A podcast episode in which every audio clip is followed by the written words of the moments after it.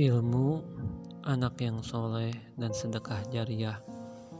Ulama punya ilmu, sehingga ketika beliau wafat, ilmunya akan terus mengalir ketika murid-muridnya mengamalkannya. Bahagialah ulama yang didoakan dari mana-mana. Semoga para ulama yang gugur saat ini mendapatkan rahmat dari Allah.